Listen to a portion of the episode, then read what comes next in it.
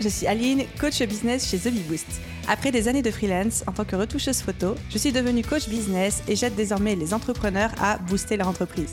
Si vous êtes à la recherche de stratégies, d'astuces, de retours d'expérience, de partage et d'une bonne dose de bonne humeur, vous êtes au bon endroit. Dans ce podcast, seul ou avec mes invités, je vous partage tout pour vous inspirer au quotidien, vous aider à atteindre tous vos objectifs et faire en sorte que vous puissiez développer le business de vos rêves. Alors, installez-vous confortablement et c'est parti pour l'épisode du jour. Hello tout le monde et bienvenue dans l'épisode 145 du podcast Je peux pas, j'ai business et je suis en pleine forme parce qu'aujourd'hui on va parler d'un de mes sujets préférés qui est la vente, qui est le démarchage, qui est la prospection, enfin sujet préféré. Oui et non, mais sujets sur lesquels j'ai énormément de choses à dire. Donc au programme, comment démarcher efficacement en 2021, en 2022 et je pense dans les années à suivre sans passer pour un vendeur de tapis. Au programme, on va parler de 1. Pourquoi je ne serai jamais contre le démarchage direct, contre la prospection et pourquoi vous devriez l'adopter dans votre stratégie. Deux, comment surmonter la peur de démarcher si aujourd'hui vous avez très très peur de contacter des gens. Trois, du premier step à respecter avant tout démarchage, avant toute prospection et c'est pourquoi, c'est parce que les gens ne font pas ce premier step que la plupart du temps ils se plantent. Et finalement, des trois étapes pour démarcher efficacement sans passer pour des vendeurs de tapis. Et en prime, j'ai créé à l'occasion de cet épisode un petit bonus disponible directement et gratuitement en téléchargement. Et dans ce bonus, j'ai rédigé pour vous trois messages types, donc un mail, un euh, message privé Instagram et un message privé LinkedIn, que vous pouvez reprendre et adapter à votre sauce pour vos propres démarches de prospection en espérant que ça vous inspire et que ça vous aide. Je me suis vraiment amusée là-dessus à dire si demain je devais envoyer un email de démarchage ou un message de démarchage sur LinkedIn, qu'est-ce que je ferais, qu'est-ce que je ne ferais pas et comment je m'y prendrais? Et je vous mets ça à dispo. Donc, pour le télécharger, le lien est dans la description de cet épisode. Alors, vous êtes concerné par cet épisode si Aujourd'hui, évidemment, vous souhaitez démarcher des nouveaux clients, mais aussi si vous souhaitez des collaborations ou démarcher des partenariats, etc. Donc, quel que soit votre cas, je vous invite à écouter la suite. On commence tout de suite par pourquoi je ne serai jamais contre le démarchage direct et que vous devez l'adopter dans votre stratégie également. Vous le savez certainement ou pas, mais pour ceux qui le savent, désolé, je vais me répéter un petit peu, la stratégie de contenu, qui est aujourd'hui vendue comme une stratégie magique pour attirer des clients, qui consiste à créer du contenu sur les réseaux sociaux et des contenus un petit peu plus complets comme des podcasts, des vidéos YouTube, des articles de blog, etc. Exactement comme l'épisode de podcast que vous êtes en train d'écouter actuellement.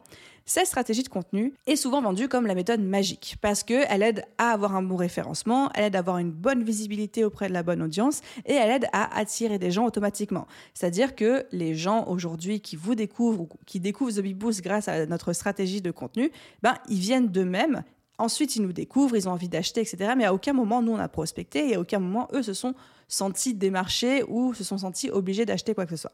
Donc, pour tous ces arguments, cette stratégie de contenu est souvent encore une fois, vendue comme quelque chose de génial, de magique, qui fait que les gens viennent à nous sans qu'on ait besoin d'aller les chercher, etc. Et oui, évidemment que j'y crois, que j'adore cette stratégie, que je continue à penser qu'elle est incroyable, puisque l'ensemble de mon business model, l'ensemble de The Bee Boost repose principalement là-dessus. Sauf que, il y a des inconvénients à la stratégie de contenu et il faut les reconnaître. Un, elle est super chronophage. Créer du contenu, ça prend un temps de dingue, ça prend une énergie de dingue et ça prend aussi des connaissances, de l'expertise.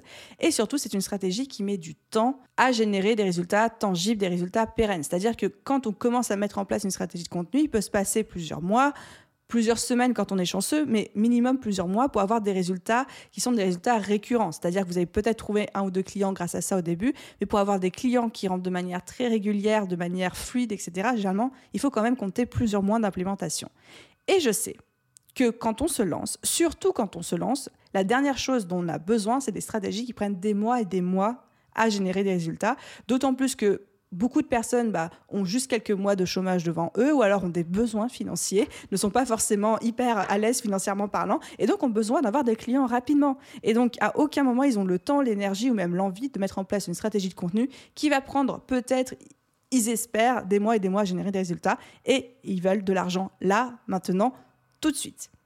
Donc c'est pour ça que dans ces moments-là, une stratégie de prospection, de démarchage direct est utile. Deuxième petite chose, si un jour votre stratégie de contenu ou si un jour aujourd'hui vous avez une stratégie qui vous permet d'avoir des clients de manière stable et régulière, eh bien, on ne sait jamais. Des fois, il arrive qu'il y ait des petits creux ou qu'on se retrouve à des moments sans clients.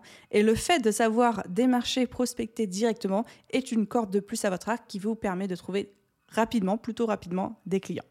Donc voilà toutes les raisons pour lesquelles je pense que le démarchage direct, la prospection en direct, c'est une bonne stratégie. Et j'ai même un troisième et dernier argument pour tous ceux qui n'étaient pas encore convaincus. Aujourd'hui, la moitié de mon équipe et la moitié des prestataires avec qui je travaille chez Boost sont des personnes qui m'ont démarché directement à un moment ou à un autre. Par exemple, Sonia, ma business manager, Chloé, mon assistante, euh, Catherine, ma rédactrice web, et même Swan, euh, à qui j'ai confié des missions graphistes de temps en temps. Ce sont des personnes qui sont rentrées en contact avec moi grâce à des emails de prospection directe. Et c'est comme ça qu'on a fait connaissance et qu'ensuite, quand j'ai eu des besoins, j'ai pu les recontacter ou que j'ai pu juste donner euh, suite à leur démarche de prospection. Donc, tout ça pour vous dire, ça fonctionne. Et on va voir un petit peu plus loin quelles sont les raisons pour lesquelles ça a fonctionné et comment est-ce que vous pouvez les reproduire de votre côté également. Mais avant ça, j'avais envie d'adresser un petit mot sur la peur de démarcher. La raison pour laquelle aujourd'hui énormément de gens, et je sais que vous êtes beaucoup aussi qui écoutez cet épisode, n'avez pas de stratégie de prospection directe, c'est que vous n'osez pas. Vous n'osez pas envoyer des messages, vous n'osez pas envoyer des mails, vous n'osez pas démarcher. Tout simplement parce que vous avez peur d'être rejeté, vous avez peur du refus, vous avez peur de déranger, vous trouvez ça hyper désagréable, vous avez peur de passer pour des vendeurs de tapis, etc. Enfin bref, il y a plein d'émotions, il y a plein de croyances, il y a plein de peurs qui interviennent, mais qui font que souvent c'est quelque chose qui nous terrorise et qui fait qu'on bloque. Et là, j'ai envie de vous donner quelques petites clés et un petit bottage de fesses sur cette fameuse peur de démarcher. Et on va commencer par le bottage de fesses, parce que là, je suis d'humeur. Aujourd'hui, vous êtes, pour la plupart d'entre vous, entrepreneurs. Vous avez donc une offre, c'est-à-dire un produit ou un service qui peut potentiellement aider à faire une différence dans le quotidien, que ce soit le quotidien pro ou le quotidien perso de votre client. À quel moment est-ce que vous décidez de l'en priver? À quel moment vous dites non, moi j'ai une super offre, j'ai un super produit, j'ai un super service, mais je refuse d'en parler, je refuse de dire aux gens que je peux les aider ou que je peux euh, faire une différence dans leur quotidien parce que bon, euh, j'aurais peur de le déranger. Donc c'est quand même le premier point de se dire ok, vous avez un truc à vendre, vous avez un truc dont les gens ont potentiellement besoin, bah si vous ne le mettez pas en avant, personne ne peut le faire pour vous. C'est votre job en tant qu'entrepreneur de mettre votre offre, votre produit, votre service sous le nez de votre client cible, que ce soit par la création de contenu ou par le démarchage, mais c'est à vous de faire cette démarche, c'est pas à eux. Et pourquoi j'insiste là-dessus? Parce que pour vendre en 2021, pour vendre en 2022 et pour vendre dans toutes les années qui vont suivre, le secret, le vrai secret, c'est de se mettre dans les baskets de votre client cible, le fameux client idéal dont vous m'entendez parler tout le temps. Et qu'est-ce que j'entends par se mettre dans les baskets? C'est se dire comment il réfléchit, comment il prend ses décisions d'achat, qu'est-ce qui fait qu'il va vouloir travailler avec moi ou avec mon concurrent, comment il se comporte, c'est quoi ses attentes. Et si je creuse un petit peu dans ce comportement, ses attentes, aujourd'hui, mais vous n'avez pas besoin d'aller chercher très loin, hein, vous n'avez qu'à analyser votre propre comportement à vous pour avoir des pistes. Le comportement aujourd'hui des gens, c'est que on a tous l'habitude tout autant que nous sommes aujourd'hui, que les informations, que les choses nous tombent tout cuit dans la bouche de manière très rapide. C'est-à-dire qu'aujourd'hui, quand on a besoin, par exemple, si euh, aujourd'hui je cherche un prestataire, ou si demain j'ai envie d'acheter un nouveau produit, soit je vais faire avec ce que je connais, c'est-à-dire les recommandations, le bouche à oreille, les gens qui m'ont déjà contacté, les gens que j'ai déjà vus sur les réseaux sociaux, Soit, si je veux vraiment avoir plein d'options, je vais faire une recherche rapide sur Google. Mais alors, quand dis une recherche rapide, c'est-à-dire que je vais regarder en diagonale la première. Si je suis dans forme, je vais pousser jusqu'à la deuxième page, mais je vais certainement pas scroller jusqu'à la sixième page de Google pour voir quel est le prestataire ou le produit qui arrive tout à la fin. Donc on est quand même dans une démarche où on veut trouver notre réponse hyper rapidement parce qu'on n'a pas le temps, on n'a pas forcément l'envie. Et donc on va, on va fonctionner avec ce qu'on a déjà en tête, avec notre réseau, le bouche-oreille et avec quelques recherches. Mais alors vraiment, moi je passerai jamais des heures et des jours à chercher une information, à rechercher un prestataire, etc. Donc encore une fois, c'est votre job en tant qu'entrepreneur de vous assurer que quand les gens sont dans cette démarche de recherche, soit ils ont déjà été en contact avec vous, soit ils vont tomber très rapidement sur vous par du bouche à oreille ou par de la recherche euh, en ligne. Donc en fait, le démarchage, c'est ça. C'est juste de dire coucou, j'ai un truc, est-ce que ça t'intéresse? Et là, personne ne force personne à quoi que ce soit. Vous n'êtes pas là pour mettre un pistolet sur la tempe de vos clients et de dire si tu n'achètes pas ma prestation de graphisme ou alors si tu n'achètes pas mon super produit pour perdre 3 kilos en une heure, je vais te tuer. Non, on n'est pas du tout là-dedans. On est juste en train de dire coucou, j'existe. Si jamais tu as besoin de moi, je suis là et je sais que tu sais que je suis là. Et donc, je sais que tu sais que le jour où tu sauras que tu as un besoin, tu sauras que je serai là. voilà, pour ceux qui suivent. Donc, C'est ça, mon premier point. La peur de démarcher, en fait, c'est juste démarcher, c'est pas obliger les gens à acheter, c'est pas passer pour un vendeur de tapis, c'est juste dire coucou, je suis là, quand tu as besoin, tu m'auras en tête. Deuxième petite chose par rapport à ça, comme je le disais tout à l'heure, souvent on a peur de démarcher, on a peur de la prospection, parce qu'on a peur en fait du refus, du rejet et surtout du jugement. Parce que vous-même, vous ne vous sentez pas aligné avec ces démarches et donc vous projetez ce désalignement sur les réactions des autres. Et j'ai envie de vous donner un petit exemple pour vous aider à voir les choses un peu différemment. Imaginez, vous êtes au resto. Vous êtes au resto avec des amis, vous passez un super moment, vous avez trop bien mangé, entrée, plat, dessert, c'était parfait. Il est à peu près 13h30, 14h, vous vivez votre meilleure vie, vous papotez, etc. Puis tout doucement, vous vous dites, euh, bon, bah, on va, va pas tarder à y aller, on va aller se balader un petit peu, petite balade digestive, etc., etc. Et là, le serveur arrive et le serveur vous demande, est-ce que vous prendrez des cafés? La question toute bête, la question toute simple, est-ce que à un seul moment, vous vous dites, ah non, mais quel vendeur de tapis, euh, il essaye de faire grimper l'addition, euh, c'est inacceptable, comment hostile, je vais laisser une demi-étoile sur TripAdvisor parce que c'est scandaleux, etc. Non, vous dites juste oui, vous dites juste non, etc. Pourtant, ce serveur, de manière proactive, vient de vous proposer un produit payant supplémentaire que vous n'aviez pas forcément envisagé avant. Sauf que, qu'est-ce qui fait qu'on ne le prend pas mal? Parce que, un, c'est dans le contexte, vous êtes au restaurant, et c'est dans le contexte d'un restaurant qu'on nous propose un café à la fin. Deux, vous ne vous sentez pas du tout obligé parce qu'il a été poli. Et trois, ça va même peut-être vous donner envie d'avoir un café ou un thé, ou peut-être que vous commenciez à en avoir envie, que vous n'aviez pas encore fait la démarche de demander, mais que le fait qu'il vous propose, vous dites Ah bah vous tombez bien, effectivement, on va prendre un café, un thé, etc. Donc en fait, le fait que ce soit dans le bon contexte, que vous ne vous soyez pas senti obligé, et qu'en plus ça va potentiellement soit répondre à un besoin que vous commenciez à avoir, ou même créer un besoin chez vous, vous allez lui dire oui ou non, mais tout va bien se passer. Et donc, ça, on peut totalement le reproduire de notre côté en tant qu'entrepreneur. Le fait d'avoir une démarche de prospection qui se plante dans le bon contexte, où les gens ne se sentent pas obligés, et surtout qui soit répond à un besoin avant même qu'il l'exprime, ou alors le crée. Je ne vais pas m'étendre plus longtemps sur toute l'analyse euh, psychologique de pourquoi on a peur de vendre, la peur du rejet, etc. Si ça vous intéresse, j'ai enregistré un épisode de podcast, ça commence à dater, hein. c'est l'épisode numéro 30 qui s'appelle La peur de se vendre et comment s'en sortir. Je vous mettrai le lien dans la description. Je vous invite à aller l'écouter, là on va vraiment parler un petit peu plus des, mécanismes de psychologie, des petites clés pour s'en sortir, pour travailler là-dessus, etc. Sur quand on a peur de se mettre en avant, de prospecter, etc. Je ne vais pas me répéter dans cet épisode de podcast, mais cette ressource est à votre disposition, comme ça vous le savez. Du coup, avec tout ce qu'on vient de se dire, j'ai envie de vous introduire le fameux, la première étape, le premier step à respecter avant tout démarchage et pourquoi la plupart des gens se plantent et pourquoi pour la plupart des gens ça ne fonctionne pas. On y a un petit peu déjà fait allusion, c'est le moment d'enfoncer le couteau dans la plaie. Ce premier step à respecter qui va faire que vos démarches vont être beaucoup plus fructueuses, je dis pas que vous allez avoir 100% de oui, mais beaucoup plus fructueuses, c'est de repérer le besoin chez la personne. Si vous démarchez quelqu'un qui n'a pas besoin de vous, le pourcentage de chances qu'il vous dise non ou qu'il ne réponde pas à votre message sera mille fois plus élevé que quelqu'un qui a manifesté un besoin de vous. Alors vous allez me dire, ah bah Aline, ça semble logique, c'est bien drôle, mais comment est-ce que je repère quelqu'un qui a besoin de moi? Bah, Tout simplement, il faut être attentif aux signes aux signes qui ne trompent pas. Aujourd'hui, en termes de publicité, il est très facile sur Facebook de dire bah, j'aimerais cibler les gens qui ont consulté telle page ou qui sont abonnés à tel compte ou qui ont marqué tel centre d'intérêt parce qu'on sait justement qu'ils ont marqué tel centre d'intérêt donc ils sont potentiellement qualifiés pour acheter nos offres, nos produits, nos services. Et on peut faire la même chose de manière complètement organique. Un exemple tout simple, si demain vous voyez le post Instagram ou la story Facebook ou encore la vidéo YouTube euh, ou une story d'un client ou d'un client potentiel qui dit oh bah je suis en train de faire ci, je suis en train de faire ça et que c'est totalement dans votre champ d'action ou que vous pensez qu'il pourrait avoir besoin de vous, vous êtes dans une situation où la personne a manifesté son besoin. Deux petits exemples pour euh, illustrer parce que j'ai l'impression que là été très nébuleuse.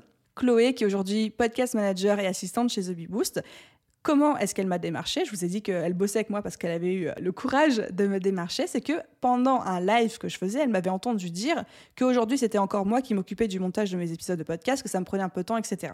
Paf, qu'est-ce qu'elle a fait? Elle m'a envoyé un message sur Instagram en me disant Écoute, je t'ai entendu dire ça. Si jamais je me lance, je sais, je maîtrise euh, Audition, euh, je peux on peut faire un test, je peux te proposer mes services.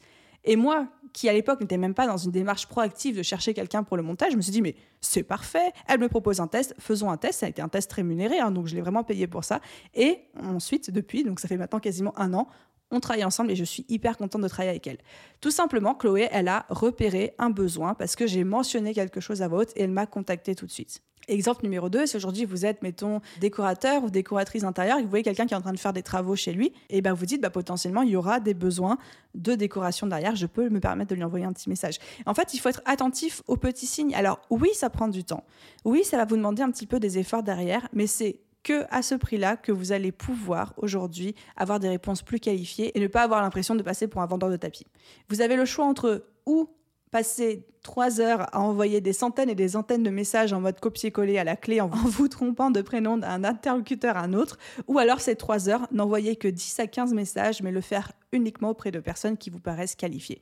Ça ne veut pas dire que vous allez avoir que des oui, mais vous augmentez votre pourcentage de chances que ça marche par 10 000, quoi. Donc voilà le fameux premier step à respecter et je suis persuadée que prospecter en 2021, prospecter en 2022 et toutes les années à venir, ça passe aussi par cette semi-personnalisation de la prospection.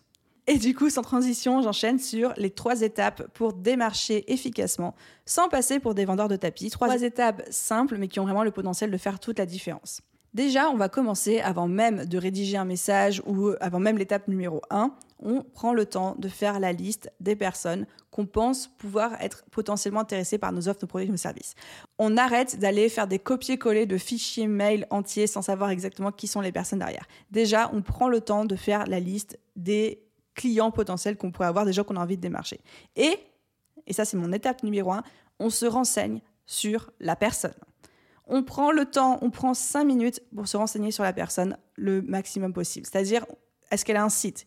Quelles sont ses offres? Ce qu'elle a déjà, ce qu'elle n'a pas, ses contenus, etc. Donc ça, c'est surtout valable quand vous démarchez en B2B ou quand vous démarchez quelqu'un qui a une visibilité en ligne. Mais même si aujourd'hui vous vendez à des particuliers, vous pouvez regarder leurs réseaux sociaux, ce qu'ils publient, ce qu'ils publient pas, etc. Déjà, ça va vous aider à identifier des angles d'approche. Ça va aussi vous éviter de faire des énormes bourdes.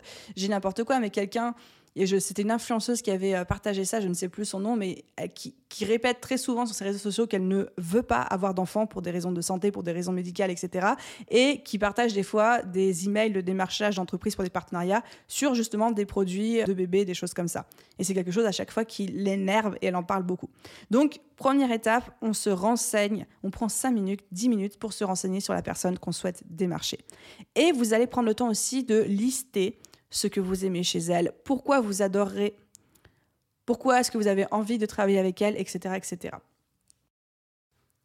Un exemple typiquement de ce qu'il ne faut pas faire qui s'est produit récemment dans mon business, c'est que je reçois un petit message de prospection, euh, je ne citerai pas le nom de la personne ni ce qu'elle fait, etc., par, respect pour elle, mais cette personne me demande Ouais, disons que ça a l'air sympa ce que tu fais, euh, The Bee Boost, euh, machin ci, machin ça. je me demandais Est-ce que tu arrives à en vivre?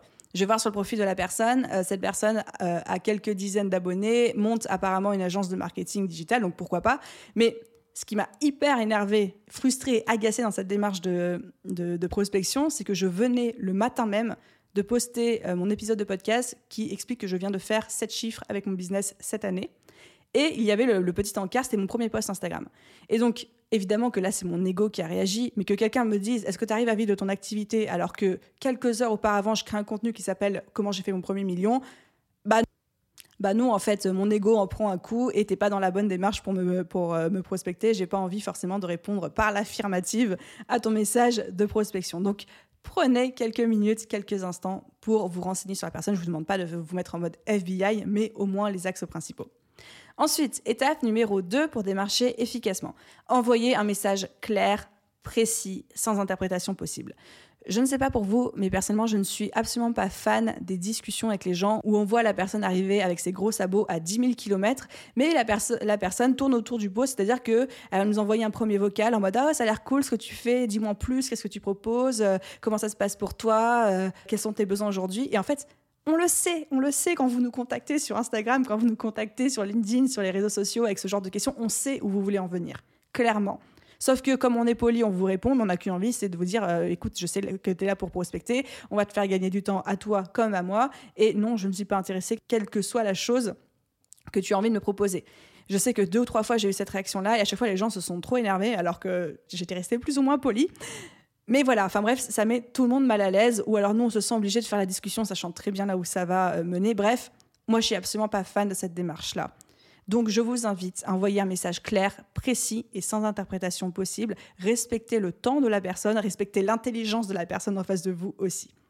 Si la personne a des besoins, si la personne que vous contactez a des besoins de vous, de votre produit, de votre service, de votre thématique, un simple message bien tourné suffira à déclencher une discussion commerciale. Ça ne veut pas dire encore une fois que ça deviendra forcément un client, mais ça pourra l'intéresser. De la même manière que quand les, gens qui aujourd'hui bossent avec moi m'ont démarché, j'avais des besoins et du coup forcément ça tombe au bon moment et ça a déclenché la collaboration. Donc, comment est-ce qu'aujourd'hui je rédigerai un message parfait de prospection Alors, parfait selon mes propres termes, hein, selon les termes de Aline de The Boost. Déjà, je commencerai par un compliment un compliment détaillé sur un aspect précis et spécifique de la personne. Pas juste un j'adore ce que tu fais ou alors c'est trop cool ce que tu fais, mais en mode ah bah j'ai adoré tel article de blog ou alors ah j'ai adoré telle vidéo ou alors ah j'ai adoré ce que tu as dit dans tel post, je me retrouve euh, totalement là-dedans, etc. Ensuite, une présentation en quelques mots de ce que vous faites et avec, si possible, un marqueur de crédibilité. Donc dire, mais encore une fois, en quelques mots, pas, on commence pas à faire des biographies entières, etc. Je fais ci, je fais ça. Et d'ailleurs, j'ai été mise en avant dans tel magazine, j'ai écrit tel bouquin, j'ai euh, X personnes, X nombre de personnes que j'ai déjà accompagnées. Bref, trouver un petit marqueur de crédibilité, quelque chose qui aide la personne en face de vous à se dire ah bah oui ok c'est pas un clown qui est en train de m'écrire. Ensuite, moi, je pense que clairement, alors je vais faire un espèce d'anglicisme, je suis désolée pour ça, mais j'adresserai l'éléphant dans la pièce, c'est-à-dire que je vais directement mettre les pieds dans le plat et du coup, avec humour, montrer que je respecte le temps et la position de mon interlocuteur en leur disant, écoute, toi et moi, on le sait, personne n'est fan des messages de prospection. Simplement, j'ai la sensation que tu pourrais avoir besoin de ci, ou alors si jamais tu as besoin de ci, de ça, et moi je sais que c'est le cas parce que j'ai fait mon petit travail de ninja juste derrière, voici ce que je propose aujourd'hui, voici en quoi je puis t'aider, etc. Et ensuite, je terminerai mon message avec la prochaine étape, mais précise. Parce que les messages qui se terminent par Qu'en dis-tu? ou qu'en penses-tu? Bah non, en fait, euh, les gens que vous démarchez, ils en pensent rien, ils en disent rien. À la base, ils n'avaient même pas besoin de vous, ils savaient même pas que vous existiez. Donc, dire juste qu'en dis-tu, c'est relou. Par contre, mettre un appel à l'action directe, genre un lien de calendrier pour prendre rendez-vous, un lien avec un petit questionnaire ou un audit simple pour l'emmener sur la prochaine étape, ça c'est tout à fait pertinent. Donc voilà aujourd'hui comment je rédigerai un message de prospection. Je commencerai par un compliment, une présentation laser de ce que je fais en, en mettant bien soin d'intégrer un marqueur de crédibilité, si possible chiffré. Je rédigerai mon message avec humour en restant direct, en, disant, je dis, je pourrais dire à la personne, je respecte ton temps, donc je vais être direct, voici nanana. Et proposer une étape suivante, claire, précise, etc. Et surtout, je le ferai avec énormément d'humour, de créativité pour détonner un petit peu parmi tous les messages copier-coller qu'on peut euh, avoir l'impression de recevoir. Et dernière petite étape, au niveau de combien de fois relancer. Alors, petit disclaimer, je ne suis pas commercial, donc moi je ne relance qu'une seule fois les gens. C'est-à-dire que je considère que si après deux relances où ils ont vu mon message, hein, pas des relances où je suis tombée dans le spam, mais si après deux relances, soit j'ai pas de réponse, soit c'est non, je vais pas chercher à discuter. Je vais pas perdre mon temps ni mon énergie à énerver quelqu'un d'autre ou à assister auprès de quelqu'un d'autre. Et donc, je ne me contente que d'une seule relance, mais je ne relance pas n'importe comment. Quand je relance, c'est toujours en ajoutant quelque chose. Oh, bah, depuis mon dernier message, j'ai pensé à toi parce que j'ai lu tel article qui était trop cool, j'ai écouté tel podcast que j'adore, ou alors vous pouvez proposer une ressource que vous avez créée. Bref, vous revenez vers cette personne avec quelque chose en plus à lui proposer de manière totalement désintéressée, gratuite, qui n'engage à rien. Et ça montre qu'en fait vous avez son bien-être et euh, son intérêt à cœur et pas que le vôtre, parce que c'est aussi ça quoi. Donc voilà un petit peu aujourd'hui comment je démarcherai. Alors encore une fois, c'est pas mon business model, mais aujourd'hui moi-même en tant qu'entrepreneuse, en, en, tant que podcasteuse, je suis souvent amenée à envoyer des messages à d'autres entrepreneurs de très haut vol pour leur proposer d'intervenir dans le podcast. Des fois ils disent oui, des fois ils disent non, mais je rédige ces messages exactement de la même manière parce que je ne suis pas en train de leur vendre mon produit, mais je suis en train de leur demander de m'accorder du temps. Et on sait que le temps, c'est de l'argent, surtout pour ces personnes-là. Et donc, je crée et je rédige mon message comme un message de prospection, exactement de cette manière-là. Des compliments, des faits, euh, des marqueurs de crédibilité, de l'humour, un ton direct, etc., etc. Et je ne relance qu'une seule fois. Petite dernière euh, chose, n'hésitez pas à être créatif. Plus vous êtes créatif, plus ça va payer, plus vous sortez des sentiers battus, plus vous détonnez parmi tous les messages de prospection que tout le monde reçoit, mieux ça se passe. Voilà un petit peu les amis, tout ce que je pouvais vous dire sur comment démarcher efficacement, pourquoi c'est important. Merci d'avoir écouté cet épisode jusqu'au bout et encore une fois, je me suis amusée à rédiger trois petits messages types de prospection, un pour, par mail, un pour Instagram et un pour LinkedIn, tels que je les aurais rédigés moi-même si j'avais besoin de démarcher un client en direct pour que vous puissiez vous en inspirer. Donc pour le télécharger, le lien est directement dans la description de cet épisode de podcast. Juste attention s'il vous plaît, je vous demanderai enfin c'est pour vous, après vous faites comme vous voulez, mais c'est pour vous, ne faites pas un bête copier-coller de cet message, adaptez-le à votre cible. Ça va déjà, un, vous aider à être encore plus percutant, et surtout, ça va vous éviter à ne pas vous retrouver avec le même message copier-coller que tout le monde, parce que vous êtes de plus en plus nombreux à écouter le podcast, et je vous en suis éternellement reconnaissante, mais du coup, vous allez être potentiellement nombreux à télécharger ce petit bonus, et donc du coup, ce serait con quand même que vous vous retrouviez tous avec le même bête message copier-coller. Donc, adaptez-le dans votre propre intérêt. Voilà c'est la fin. la, la, la c'est pas comment faire sa conclusion. Encore une fois, merci d'avoir écouté cet épisode jusqu'au bout. S'il vous a plu, si le podcast vous plaît, n'hésitez pas à laisser une note, un commentaire sur votre plateforme d'écoute. Ça nous aide énormément à booster euh, les vues, à être découverts, à, inviter des gens de plus en plus intéressants sur le podcast, etc. Et à vous tous, je vous souhaite une merveilleuse journée, soirée, après-midi, nuit, où que vous soyez. Et je vous dis à très vite dans un prochain épisode. Bye tout le monde